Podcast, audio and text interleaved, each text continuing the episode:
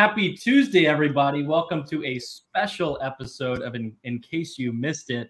Today, we're going to be talking about the GovTech 100 for 2022. And as we were reflecting on everything that this list has been, this is year 7 of GovTech's curation of the top 100 companies in the market. So what an incredible journey it's been. We've got a lot of data to share, a lot of stories, a lot of insights on what's been happening in this industry. We've got a lot of ground to cover. We're going to start first with just looking at what's happening right now in this moment in time. We'll bring in some special guests to talk about what's going on in the trenches of the market. We'll do our year-end review as we talk about and break down the top editorial stories and the data that you need to know about the GovTech market. And then our big reveal is here. We'll talk about our 2022 GovTech 100 and then our predictions for 2022 and the years ahead. Engage with us. We're here monitoring. We are live, so feel free to shout us out on LinkedIn, YouTube, Twitter, whatever platform that you are watching. And make sure you check out the feature at govtech.com, as well as the full list will be available at govtech.com/100. Now, when we look at all of this momentum and all of this energy that's in the market, we like to equate it to what we call the App Store moment. GovTech is having an App Store moment. And if you remember the iPhone, when it was first launched, it didn't actually have an App Store. You were stuck with what you got. You didn't have flashlight apps or any of the other things that were there. There was no App Store. You were confined into the walls of Apple's garden. Now, when the App Store was released about a year later, all of a sudden there was this moment, the App Store moment, where entrepreneurs and investors and others came. There was a perfect storm of innovation that came together to really light up new capabilities leveraging that device. And we like to say that right now we're kind of in that moment. We've got changing citizen expectations and stakeholder expectations in government. We have new government leaders that are thinking differently about how technology can solve problems. Cloud has driven all kinds of new changes where it's now accessible to anyone. You don't have to be a big agency. You can be a small city. We've got increased available funding from government and once in a generational federal funding available to modernize old legacy systems. We've got loosening procurement rules and regulations driven by the pandemic as we found ways to use technology differently. We've got a lot of existing company and market maturity that's been happening. We'll talk about that today. And then, of course, our hungry entrepreneurs that are looking to tackle complex challenges. We've moved beyond just tackling the front end challenges of government now into looking at some of the problems that exist under the hood of government, and some very complex challenges are being tackled by entrepreneurs across the world. And then, of course, available capital. Investors have met these entrepreneurs and these companies and are funding them at various stages of growth as they go forward. This is an App Store moment, and the market is hotter than ever. We expect to see a lot more energy and excitement here as we go forward. Now what we want to do is bring in a special guest to talk about what is happening in the trenches. And as Joe and Jed and I were kind of contemplating, who should we bring in to talk about what's going on in GovTech? There was no one better than our own CEO and president, Cathilea Robinett. I'd like to invite Cathilea to the table. Cathilea, thanks so much for carving some time out to join us for our big launch today. All right. Thank you, everyone, and Happy New Year to everyone. You know, I'm super excited because I've always loved the number 22. It's one of my favorite numbers. So it's going to be a great year. I can tell you that. Absolutely. So first question for you is just around what you're seeing. What are you seeing in this crazy market right now?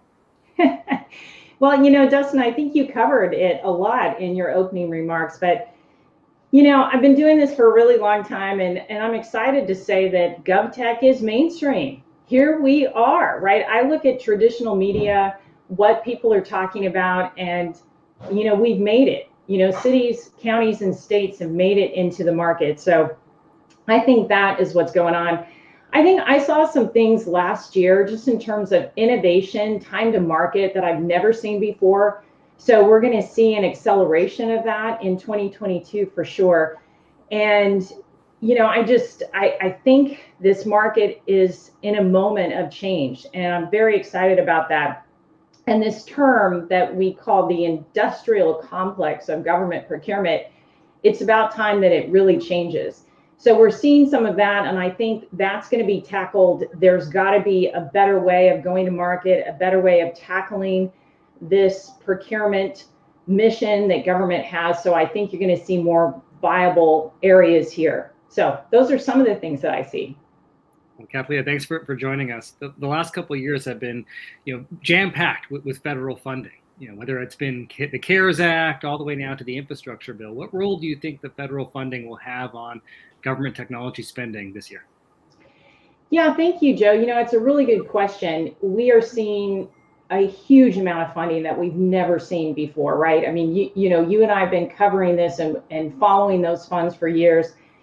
You know what I think is interesting about this time is the federal funding is going to, I think, also exacerbate state and local funding as well, because this is a moment in time that people can take advantage of. I think it's a time for rethinking government and reimagining some of it. There's just some market dynamics going on, not only the funding, but we have leaders in place now who I think get it a lot more than leaders in the past. So I think the funding is going to be huge, along with additional funds to be really in a moment so that these cities and counties and states can take advantage of all this and kind of some of the things that they've been thinking about and dreaming about. I think it's our time to take advantage. You're going to see that funding play out. Cathilea, it's such a pleasure to talk to you here in a new year. What part of GovTech as a market are you most bullish on right now? Yeah, that's an interesting question. You know, I think a lot of splash and emphasis has really been on kind of that front end of government where the digital experience, the citizen experience, all those things, we've made a lot of progress here, but I'm more bullish about, I think, the hard stuff. You know, it's like the hard thing about hard things right now. So I think it's time to really look at the back end, those systems, you know, think about these crazy systems that exist in cities, counties, and states out there.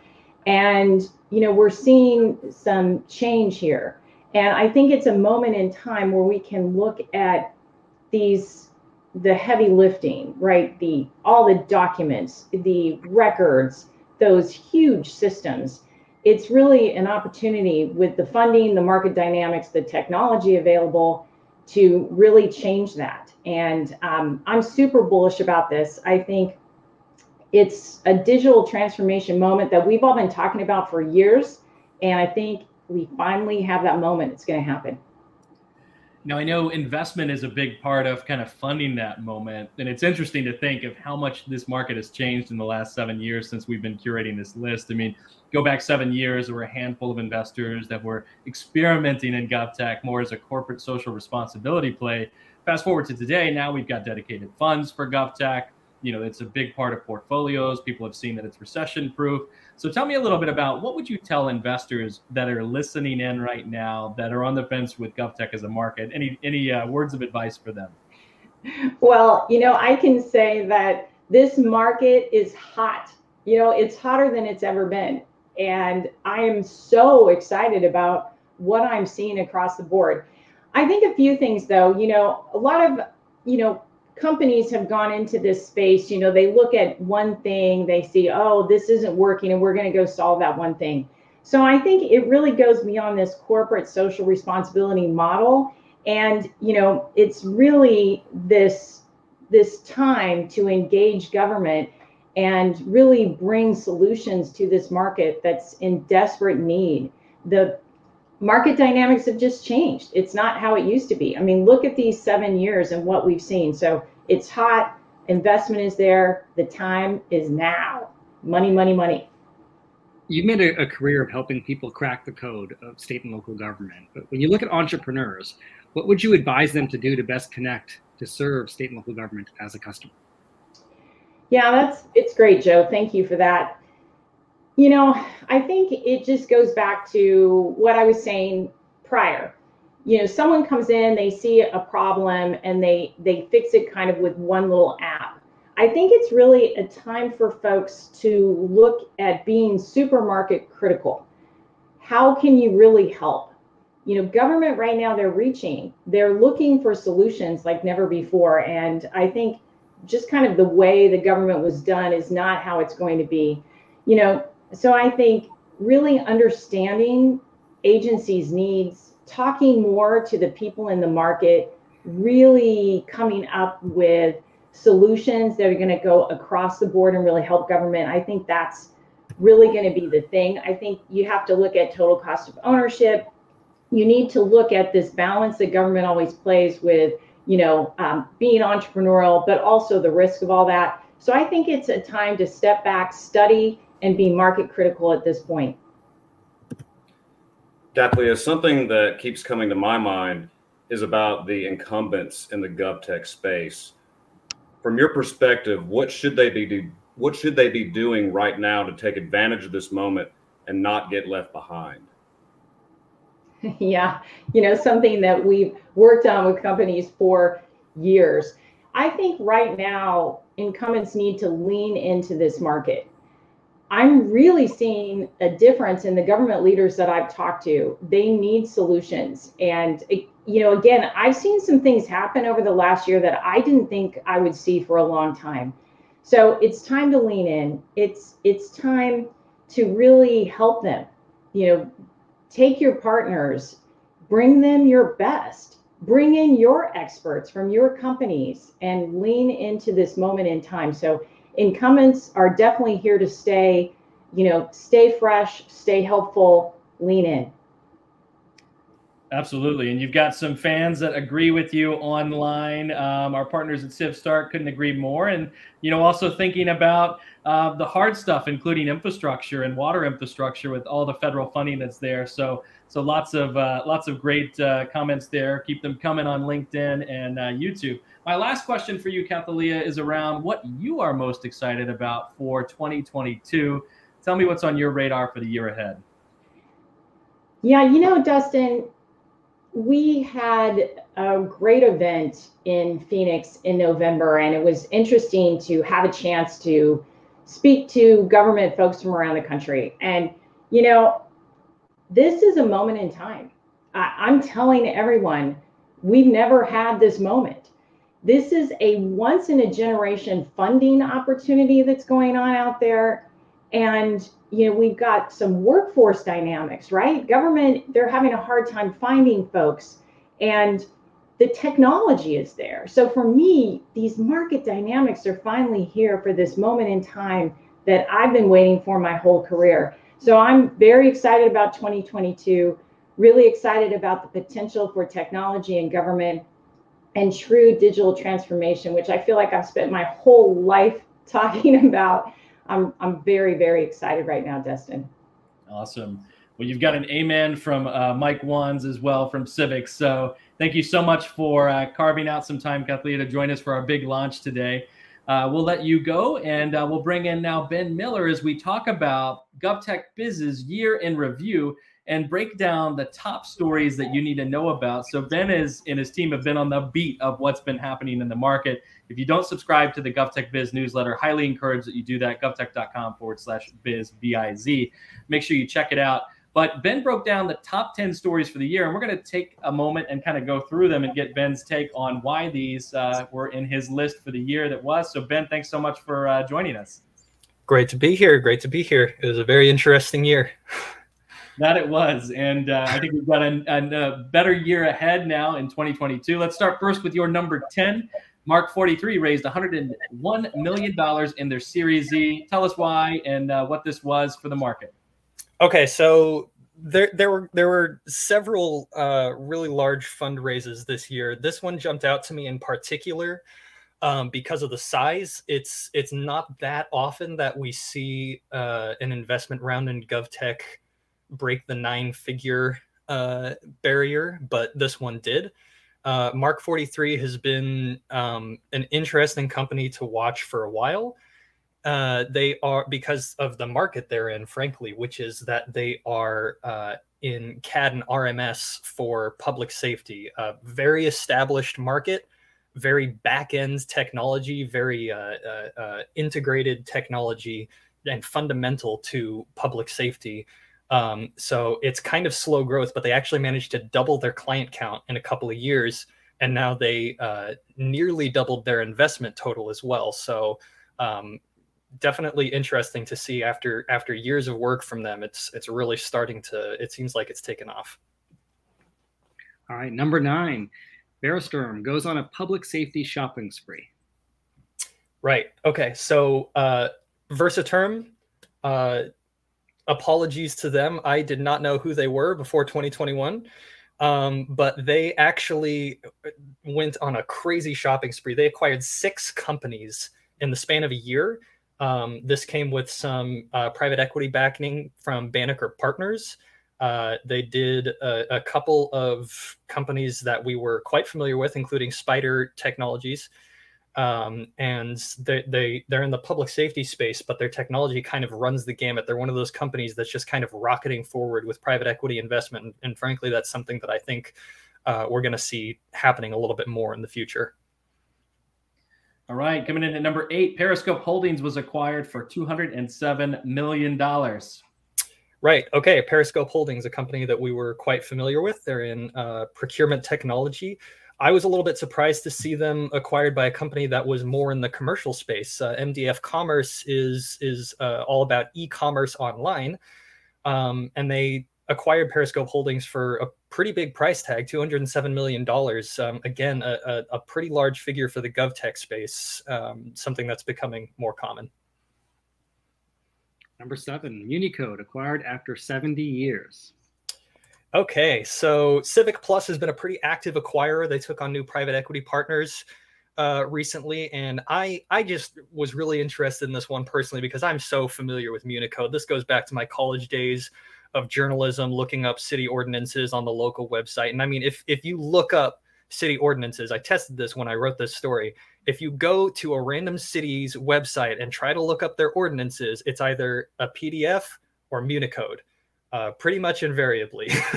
I'm sure there's others out there, but if you look around, yeah, Municode has been doing it possibly longer than anyone else that we had it on our list. They are extremely well established. They're extremely well known. And they finally joined another company in Civic Plus, which has been very active in acquiring companies in the GovTech space lately. And it fit pretty germane into their technology portfolio because Civic Plus is so well established in government websites and communications. A growing GovTech platform. All right, coming in at number 6, Verra acquisition creates red light camera giant. Right, so Verra acquired Redflex, an international company, and that was also something of a theme this last year was mergers and acquisitions creating more international expansion.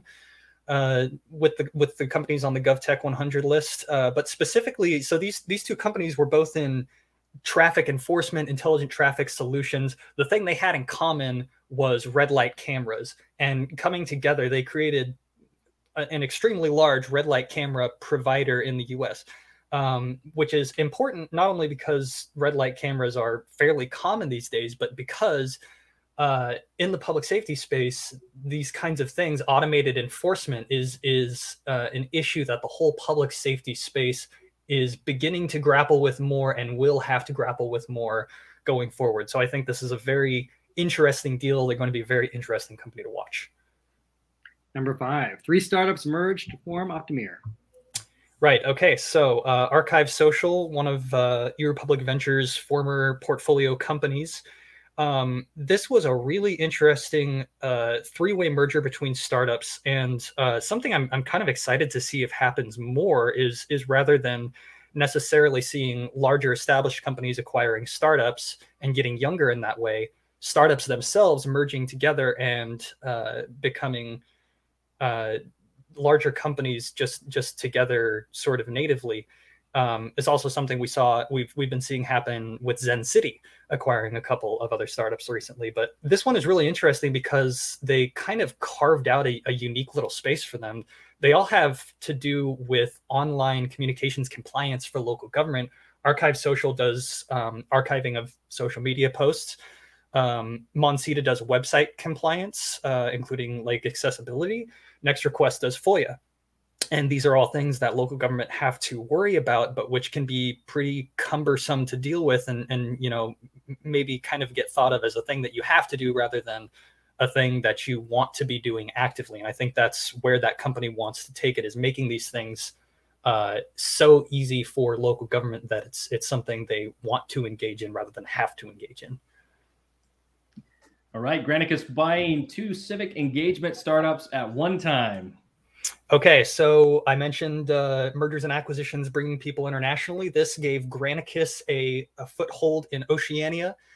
These were two Australian companies, Open Cities and Bang the Table, and they were an interesting direction for Granicus to go because they create a lot more direct citizen engagement avenues for Granicus. Granicus obviously has been really big in the communication space, government meetings, government emails and newsletters, websites with an acquisition they had a while ago. And now they're kind of crossing over onto the other side and trying to engage citizens more directly. I think this is a space that's going to be very, very interesting to watch. Cathilea mentioned earlier, and Granicus is headed in that direction. All right, number three, a huge year for GovTech M&A.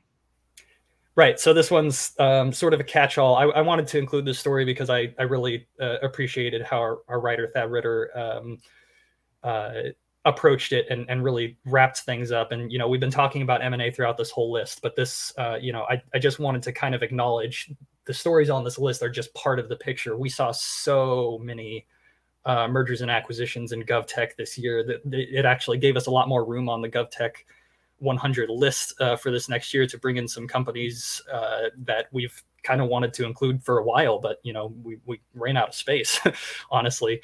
Yeah, it was a huge year for GovTech M&A. We've talked a little bit before about why that might be, and it's just very exciting to see not only these companies that have been working for years, achieving an exit, but also the younger companies pulling together and creating new partnerships and alliances. All right. Can technology help weed out disinformation online? Okay. So this one was a personal pick of mine, which is simply because I find this area extremely fascinating. There are a couple companies that are starting to sell software to government and they all do it in different ways. They all have their own philosophies, but essentially they're trying to bring automation to some or all of the process of government agencies looking for misinformation and disinformation online, which has suddenly become an extremely important part of the work for certain government agencies, especially elections officials. Public health agencies are two of the big ones. The misinformation that circulates is starting to become a big problem for them, and something that they feel an obligation to address, or maybe even have a legal obligation to address in some cases. And you know, the question obviously right off the bat is, to what extent can you automate or even outsource the decision-making process about what is and isn't misinformation or disinformation? It's a fascinating area. It's going to become more important as we move along. These companies have different approaches, and I'm very curious to see how that plays out. All right, number one, Tyler acquires NIC for $2.3 billion.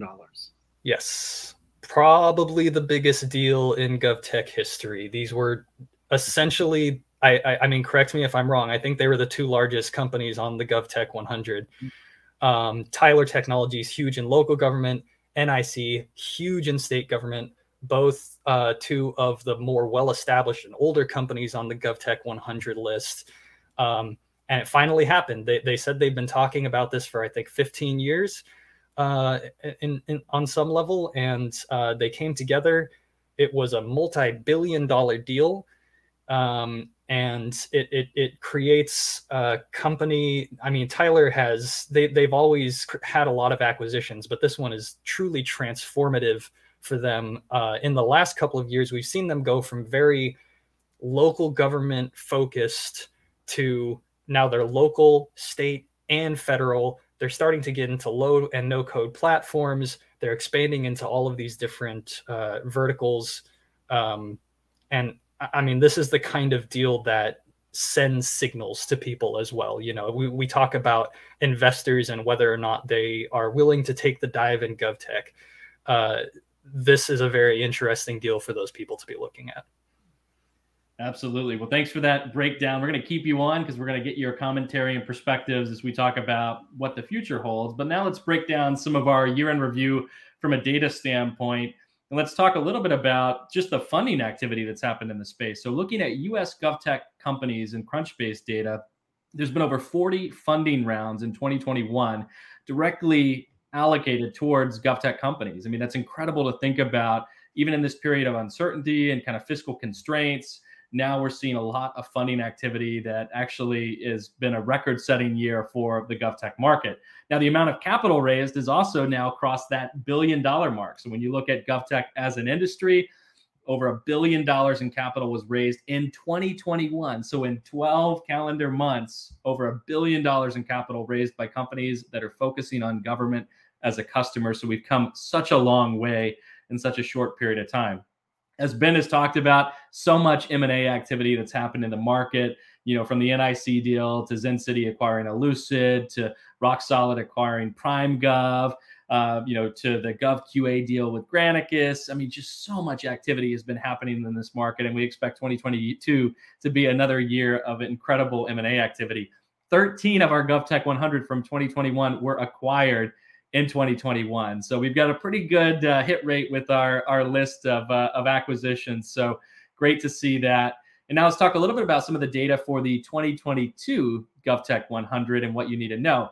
Now, first of all, there's an amazing feature that was written by Thad on what's happening in the market. Some of this also pulls some insights from the trenches of a conference, the GovTech Summit that happened in Austin, Texas, with in-state partners and Advantage Capital and AWS. Highly encourage that you check out the feature at govtech.com to get the full perspective of what's happening. Now, the average age of our 2022 cohort of GovTech 100 companies, 8 years. Our total funding rounds in the 2022 GovTech 100 companies sits at 277 funding rounds. The total amount of unique investors in the space. And I think this is really interesting to look at. It's not just one or two big conglomerates that are investing in the market. You've got 516 unique investors that have put capital into helping grow and scale just those 100 companies, which are a curation of a much larger industry that's also raising a significant volume of funding. Over $4 billion in total capital raised by the 2022 cohort of GovTech 100 companies, incredible amount of funding for scale. And over 197 acquisitions made by that cohort of 100 companies. So those 100 companies collectively have acquired over 197 other companies in the market, kind of feeding into the M&A and market maturity that we've been seeing.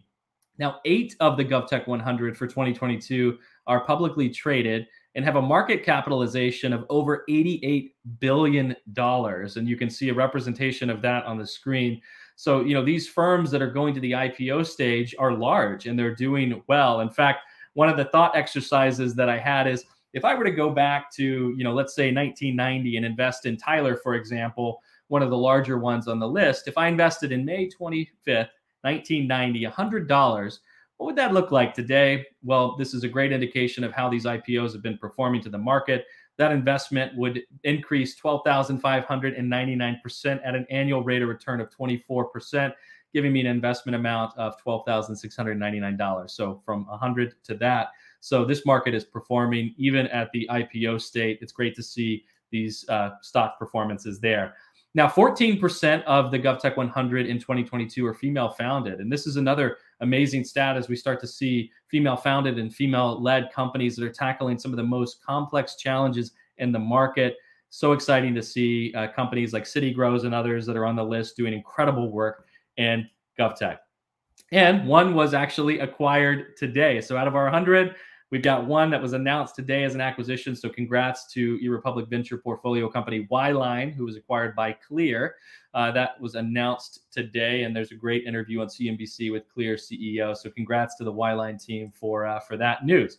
Now let's break down our GovTech 100 for 2022 and talk about who is on the list. Let's start first with who's new for 2022. So we've got a ton of new entrants into this list that are doing just incredible work in the market. And actually, I want to kind of open it up to Ben and Joe and Jed. You know, any of these companies really stand out to you as doing some incredible work in the market? They're all doing great things, but I know these have crossed your radars over the course of the last year. Any thoughts on any of these?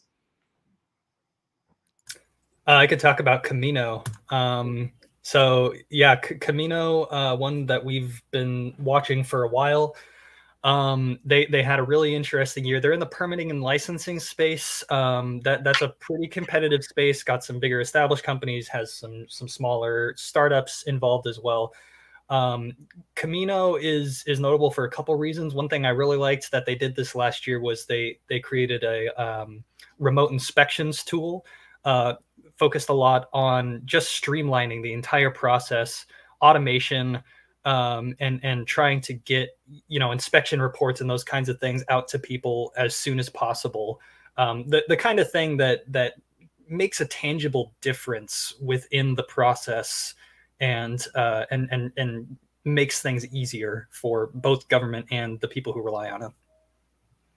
Yeah, another for me would be GCOM. It's on the list that you see right there. You've got a growing platform focus that served well over the pandemic in health and human services. They've got a strong, very strong offering in vital records as well, but they're also playing in the licensing space. They've got some infrastructure plays well, and infrastructure modernization and fraud, waste, and abuse. So in many of the areas that we see trending right now in late 2021 and as we head into 2022. Absolutely. And, you know, we talked about Optimere and kind of the combination of those three different, you know, Monsita, Archive Social, and Next Request. It's exciting to see those movements, you know, the public safety play with first arriving, you know, just so much emphasis on some, you know, incredible market activity. Jed, any of these catch your eye? My Sidewalk, I think, is quite interesting. That's a company that helps local areas with data sets and things. And when you look at the name, it really doesn't tell you everything that they're doing. You know, you look at My Sidewalk, you might think that it's just about, you know, data on, you know, fixing sidewalks or something. There's a lot of different things: crime, permitting, citizen satisfaction, and so on and so forth. So I think that's a really interesting addition to the list. Absolutely. So congrats to all of our new inductees to the GovTech 100. Congrats to IT Simple as well as a part of that. But also, you know, this list is a curation of 100 companies that are pushing the envelope, moving the needle in GovTech. So, you know, for all of ours that are returning to the GovTech 100 list again for 2022, you know, hats off to you for the work that you're doing in the space and the problems and the complexities that you're helping government navigate in response to this. It's been incredible to see each of your journeys over, you know, the past 7 years. And to see, you know, how these companies have evolved and how they've grown significantly in the market. And, you know, it's been an incredible ride. So congratulations to everyone that is recognized on our GovTech 100 list. You can see at the bottom of the screen as well. Highly encourage that you check out the full list of GovTech 100 companies at govtech.com/100. You'll also be able to check out Thad's feature, as I mentioned, as the cover story in this month's Government Technology Magazine. It's also available at govtech.com as well. But just so much energy here and excitement in the market. And we're so excited to be able to celebrate with each of you today as a part of this rollout. All right. So now we're going to start to transition into, as we think about kind of what's ahead for 2022, you know, we've got an incredible number of companies, investors. I mean, this market is having, as we've talked about, an app store moment of sorts. I want to get each of your perspectives on what the future holds. What's your prediction for the GovTech market in 2022? Joe, let's start with you on this. Sure. I mean, I think we're going to see some stability. You look at what we saw at NASPO in their latest report, the median state budget increase is around a little over 6%. We're still seeing steady gains in tax revenues. So, you know, you're seeing states build up their reserves.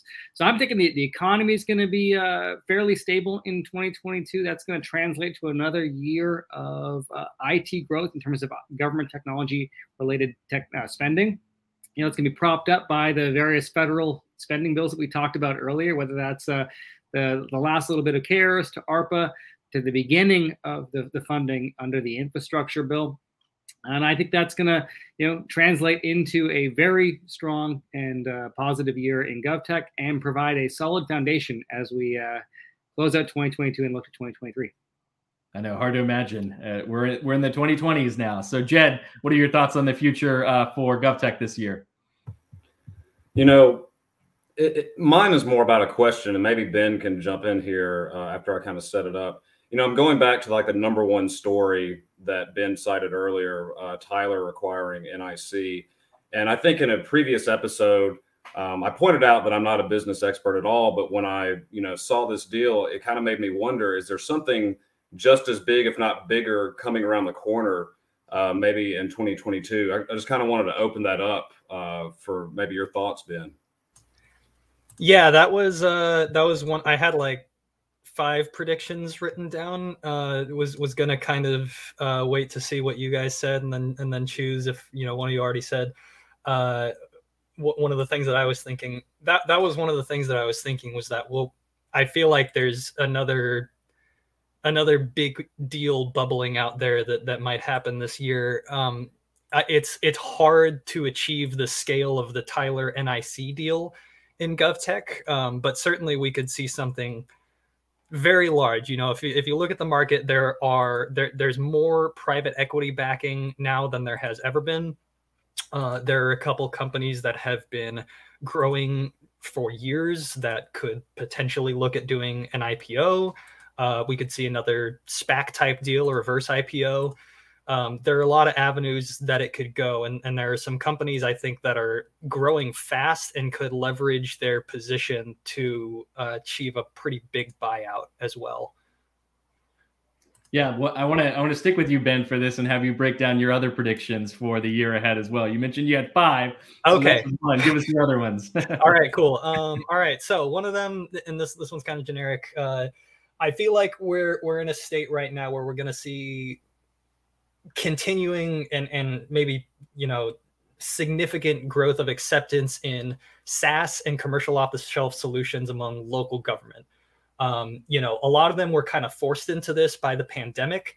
They've been using these solutions for a while now. I think maybe some minds got changed. We're seeing more funding come from the federal government, including funding with very few strings attached, saying, you know, basically use this to do what you need to do to operate better, to deal with the pressures of the pandemic, to help people work remote and serve citizens digitally so they don't have to come into your offices. I think all of these things are coming together, and I think it's My gut feeling is that it's becoming easier for government, especially at the local level, to take on some of these solutions that they might have been a little bit skeptical about before. Another one, I already talked about the really big deal.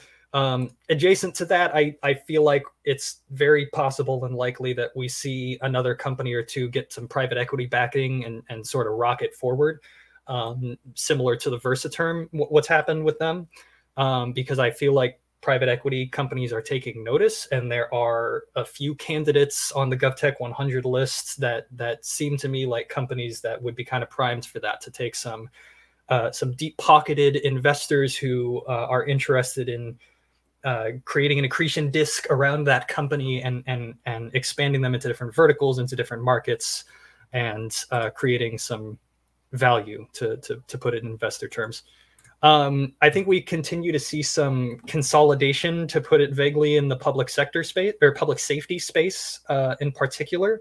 We've been seeing this for a while, and I just think there's a lot of kind of niche companies out there, and a lot of potential acquirers in the space that are looking to compete with each other and to grow and to take advantage of new technology that's making waves in public safety. And last is kind of a prediction, but just I wanted to put out my personal feeling out there that there are 2 niches in GovTech in particular that I'm particularly excited about in the coming year. One is local government communications and engagement, that continuum. I feel like there's really exciting things happening there. Cathilea talked about it earlier. I talked about it earlier, and I feel like it's very important for local government right now to start getting more deliberate and more data-driven about how they engage with their constituents. The other one is water technology. We saw some funding come through in federal legislation.